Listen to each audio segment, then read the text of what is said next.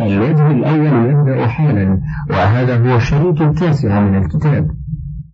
وأقول: لما ذكرت أن رب أن رب تدخل على المنكر، بينت أنه يجوز حذفها معه، وأشرت بهذا التقييد إلى أنها لا يجوز حذفها إذا دخلت على ضمير الغيبة، ثم بينت أنها إذا حذفت وجب بقاء عملها، وأن هذا الحكم أعني حذفها وبقاء عملها على نوعين: كثير وقليل.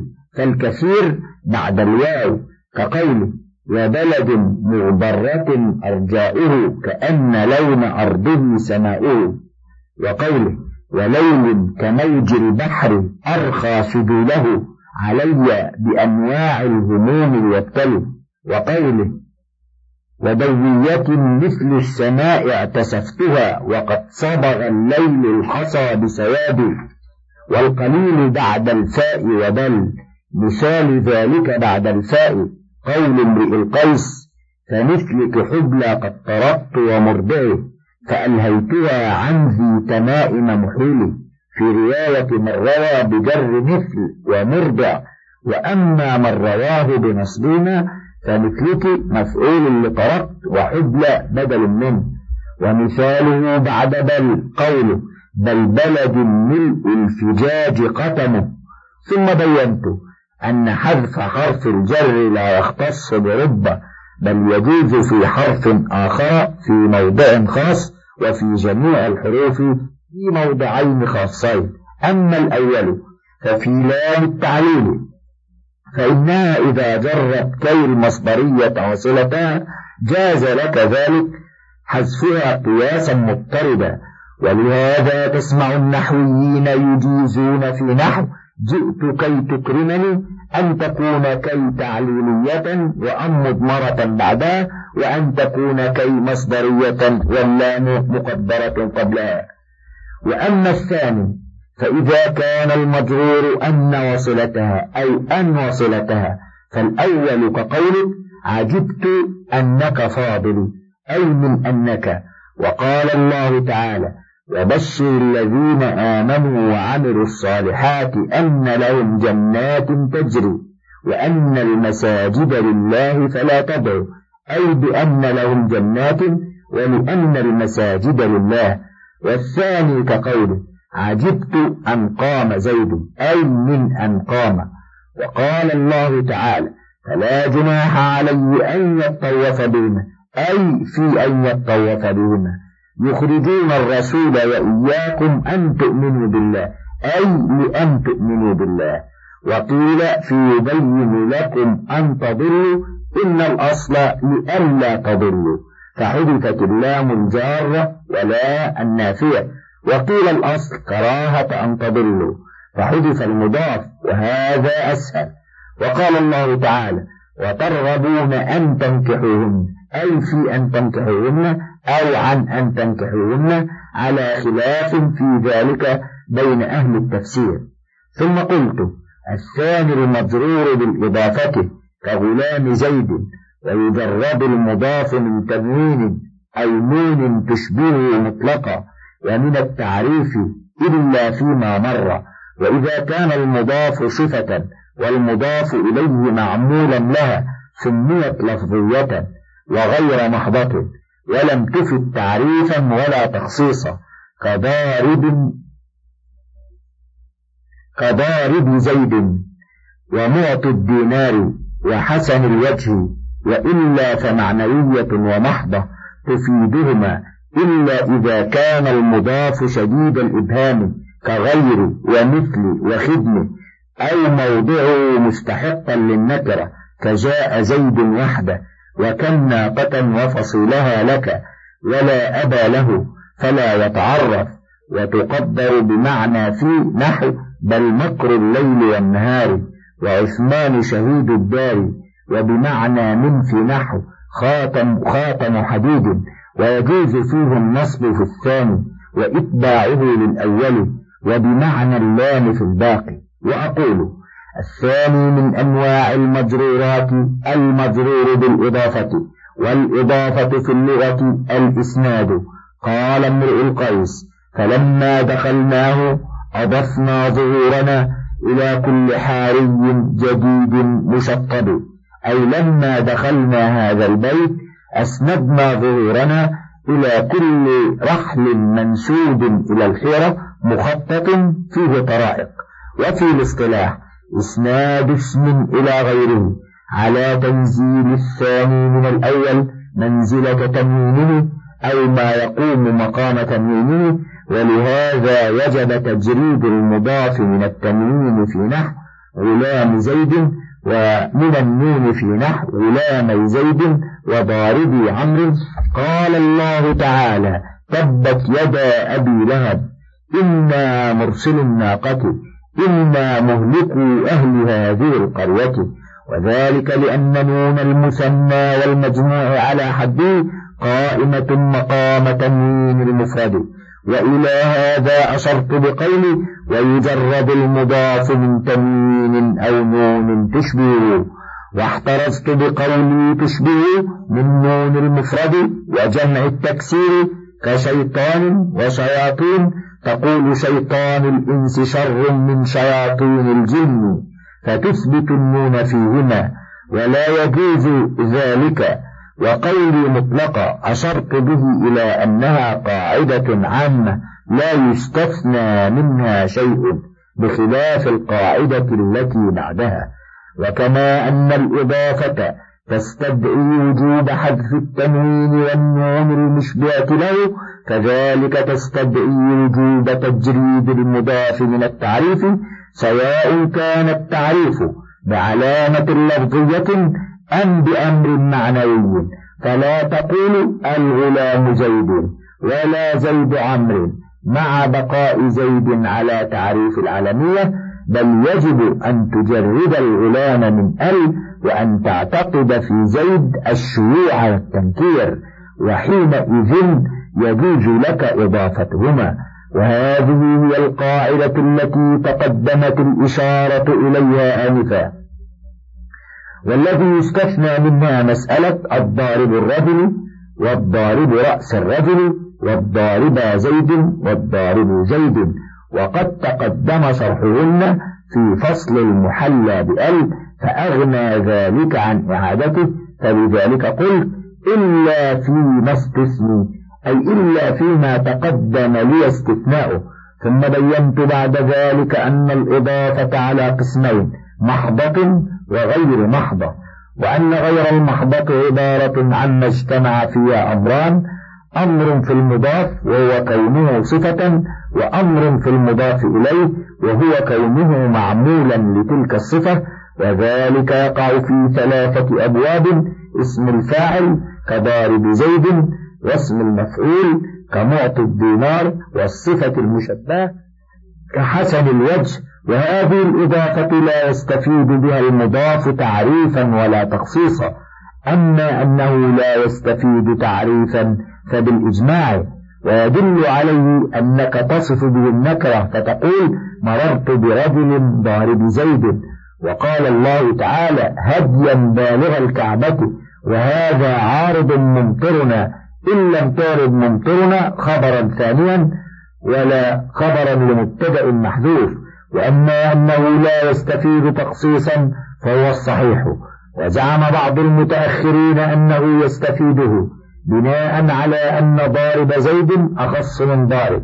والجواب أن ضارب زيد ليس فرعا عن ضارب حتى تكون الإضافة قد أفادت التخصيص، وإنما هو فرع عن ضارب زيد ضارب زيدا بالتنوين والنصب، فالتخصيص حاصل بالمعمول أضفت أم لم تضف.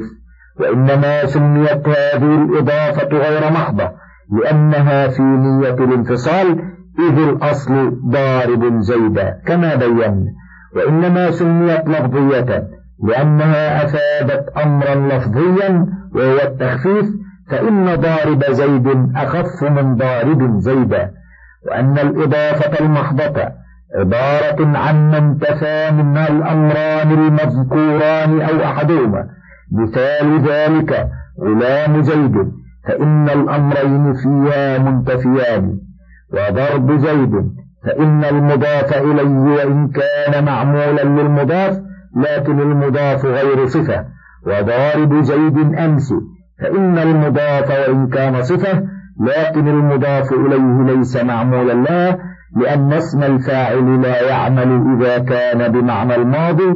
فهذه الأمثلة الثلاثة وما أشباه تسمى الإضافة فيها محضة، أي خالصة من شائبة الانفصال ومعنوية، لأنها أفادت أمرا معنويا وهو تعريف المضاف إن كان المضاف إليه معرفة نحو غلام زيد، وتخصيصه إن كان نكرة نحو غلام امرأة، اللهم إلا في مسألتين فإنه لا يتعرف ولكن يتخصص.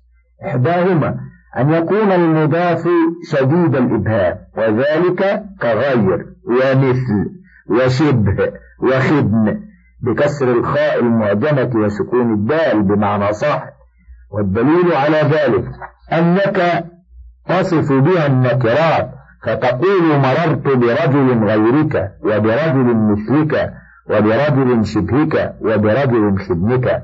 قال الله تعالى: ربنا أخرجنا نعمل صالحا غير الذي كنا نعمل. الثانية أن يكون المضاف في موضع مستحق للنكرة، كأن يقع حالا أو تمييزا أو اسما للا نافية للجنس، فالحال كقولهم جاء زيد وحده، والتمييز كقولهم كم ناقة وفصيلها، فكم مبتدأ وهي استفهامية، وناقة منصوب على التمييز، وفصيلها عاطف ومعطوف، والمعطوف على التمييز تمييز.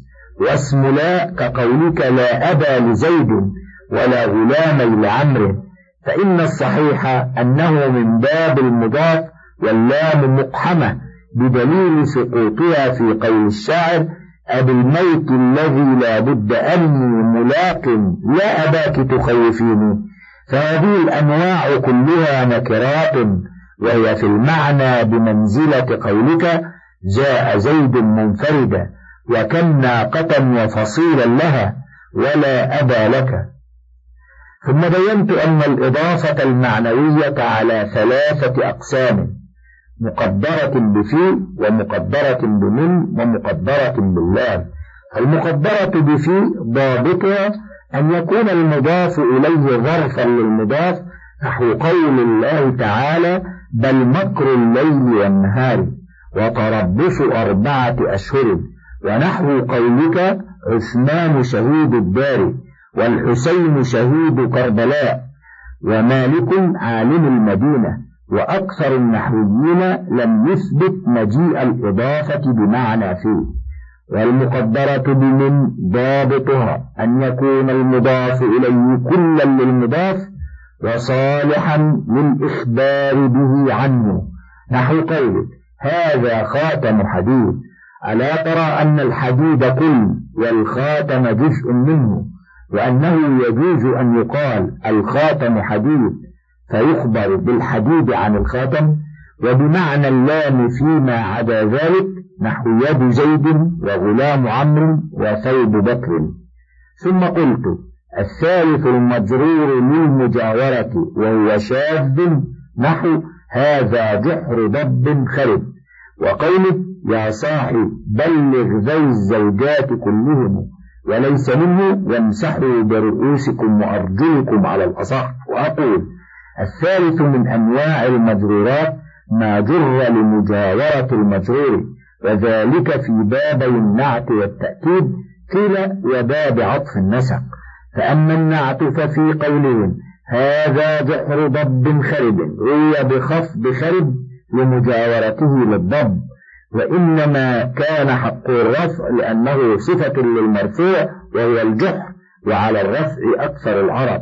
وأما التوكيد ففي نحو قوله: يا صاحب بلغ ذي الزوجات كلهم، أن ليس وصل إذا انحلت عرى الذنب، فكلهم توكيد لذي لا للزوجات، وإلا لقال كلهن، وذي منصوب على المفعولين، وكان حق كلهم النصب، ولكنه خفض لمجاورة المخفوض.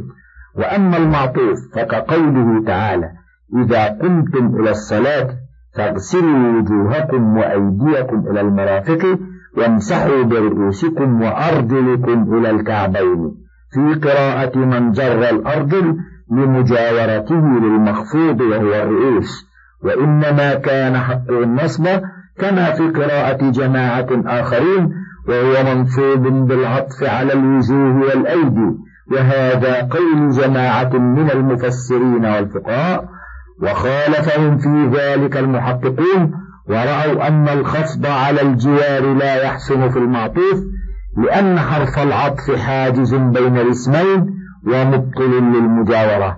نعم لا يمتنع في القياس الخفض على الجوار في عطف البيان لأنه كالنعت والتوكيد في مجاورة المتبوع، وينبغي امتناعه في البدل لأنه في التقدير من جملة أخرى فهو محدود تقديرا.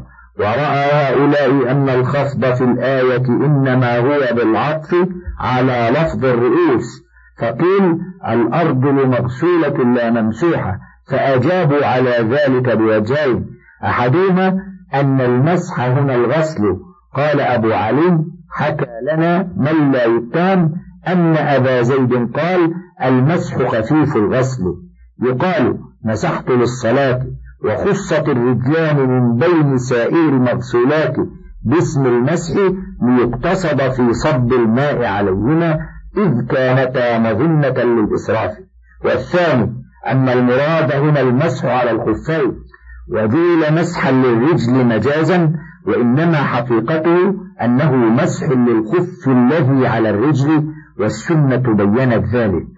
ويرجح ذلك القول ثلاثة أمور: أحدها أن الحمل على المجاورة حمل على شاذ فينبغي صون القرآن عنه. الثاني أنه إذا حمل على ذلك كان العطف في الحقيقة على الوجوه والأيدي، فيلزم الفصل بين المتعاطفين بجملة أجنبية وهو وامسحوا برؤوسكم، وإذا حمل على العطف على الرؤوس لم يلزم الفصل بالأجنبي، والأصل ألا يفصل بين المتعاطفين بمفرد فضلا عن الجملة. الثالث أن العطف على هذا التقدير حمل على المجاورة، وعلى التقدير الأول حمل على غير المجاورة، والحمل على المجاور أولى. فإن قلت يدل للتوجيه الأول قراءة النص، قلت لا نسلم أنها عطف على الوجوه والأيدي بل على محل الجار والمجرور، كما قال: يسلكن في نجد وغورا غائرة. ثم قلت: باب المجزومات الأفعال المضارعة الداخل عليها جازم، وهو ضربان: جازم لفعل وهو لم ولما ولام الأمر ولا في النهي، وجازم لفعلين وهو أدوات الشرط إن وإذن لمجرد التعليق، وهما حرفان: ومن للعاقل، وما ومهما لغيره، ومتى وأيان للزمان، وأين وأن وحيثما للمكان، وأي بحسب ما تضاف إليه. ويسمى أولهما شرطا ولا يكون ماضي المعنى ولا إنشاء ولا جامدا ولا مقرونا بتنفيس ولا قد ولا ناف غير لا ولم، وثانيهما جوابا وجزاء. وأقول: لما أنهيت القول في المجرورات شرعت في المجزومات، وبهذا الباب تتم أنواع المعربات، وبينت أن المجزومات هي الأفعال المضارعة الداخل عليها أداة من هذه الأدوات الخمسة عشر، وأن هذه الأدوات ضربان: ما يجزم فعلا واحدا وهو أربعة، لم نحو لم يلد ولم يولد ولم يكن له كفوا أحد، ولما نحو لما يقضي ما أمره، بل لما يذوق عذابه، ولما يعلم الله الذين جاهدوا منكم، ولام الأمر نحو لينفق ذو سعة من سعته، ولا في النهي نحو لا تحزن إن الله معنا. وقد يستعاران للدعاء كقوله تعالى: ليقضي علينا ربك ربنا لا تؤاخذنا وما يجزم فعلين وهو الإحدى عشرة الباقية وقد قسمتها إلى ستة أقسام. أحدها ما وضع للدلالة على مجرد تعليق الجواب على الشرط وهو إن وإذ ما، قال الله تعالى وإن تعودوا نعد وتقول إذ ما تقم أقم وهما حرفان.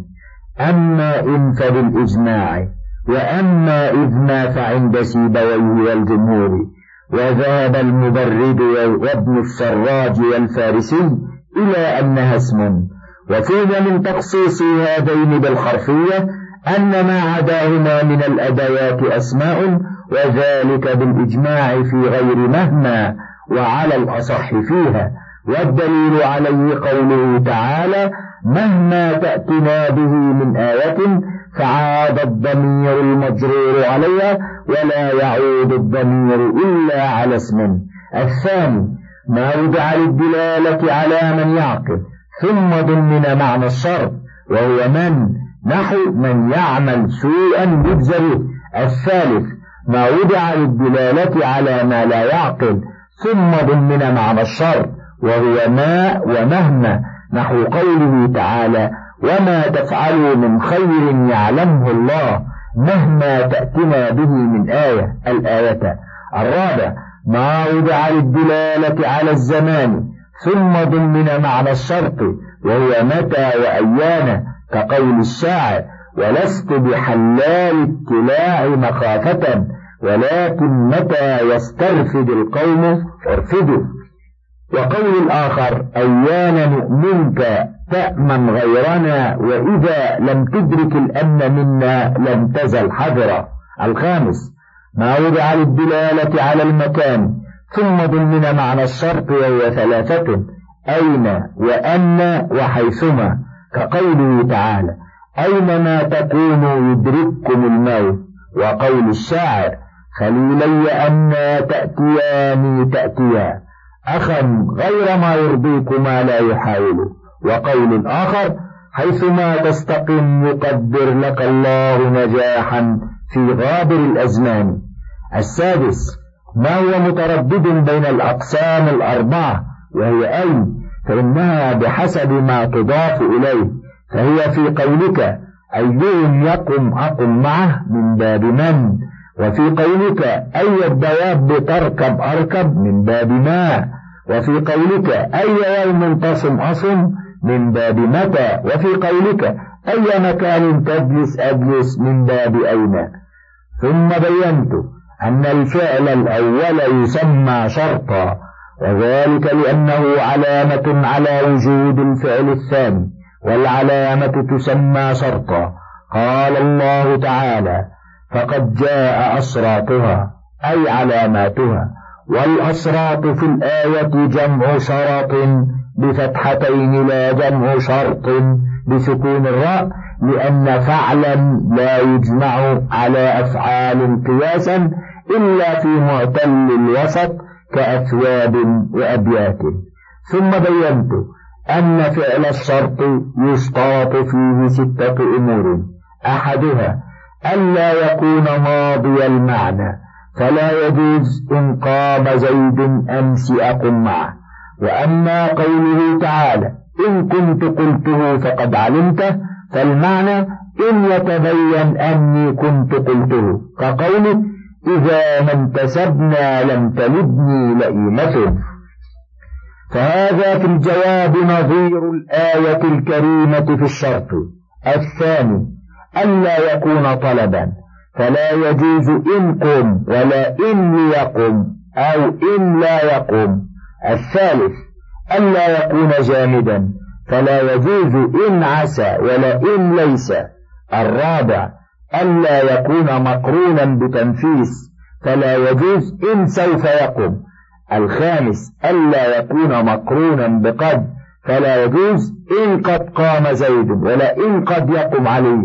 السادس ألا يكون مقرونا بحرف نفي فلا يجوز إن لما يقم ولا إن لم يقم، ويستثنى من ذلك لم ولا فيجوز اقترانه بهما نحو وإن لم تفعل فما بلغت رسالته، ونحو إلا تفعلوه تكن فتنة في الأرض. ثم بينت أن الفعل الثاني يسمى جوابا وجزاء تشبيها له بجواب السؤال وبجزاء الأعمال، وذلك لأنه يقع بعد الوقوع الأول كما يقع الجواب بعد السؤال، وكما يقع الجزاء بعد الفعل المجازى عليه. ثم قلت وقد يكون واحدا من هذه فيقترن بالفاء، نحو وإن كان قميصه قد من قبل فصدقت الآية فمن يؤمن بربه فلا يخف بخسا، أو جملة اسمية فيقترن بها أو بإذ الفجائية، نحو فهو على كل شيء قدير، ونحو إذا هم يقنطون. وأقول قد يأتي جواب الشرط واحدا من هذه الأمور الستة التي ذكرت أنها لا تكون شرطا، فيجب أن يقترن بالفاء. مثال ماضي المعنى إن كان قميصه قد من قبل فصدقت وهو من الكاذبين، وإن كان قميصه قد من دبر فكذبت وهو من الصادقين. ومثال الطلب قوله تعالى قل إن كنتم تحبون الله فاتبعوني يحببكم الله فمن يؤمن بربه فلا يخف بخسا ولا رهقا، في من قرأ فلا يخف بخسا بالجزم على أن لا ناهية، وأما من قرأ فلا يخاف بالرفع فلا نافية، ولا النافية تقترن بفعل الشرط كما بينا، فكان مقتضى الظاهر ألا تدخل الفاء، ولكن هذا الفعل مبني على مبتدأ محذوف والتقدير فهو لا يخاف، فالجملة اسمية. وسيأتي أن الجملة الاسمية تحتاج إلى الفاء أو إذا، وكذا يجب هذا التقدير في نحو ومن عاد فينتقم الله منه، أي فهو ينتقم الله منه، ولولا ذلك التقدير لوجب الجزم وترك الفاء. ومثال الجامد قوله تعالى إن ترني أنا أقل منك مالا وولدا فعسى ربي أن يؤتيني خيرا من جنتك إن تبدوا الصدقات فنعماه، ومن يكن الشيطان له قرينا فساء قرينا.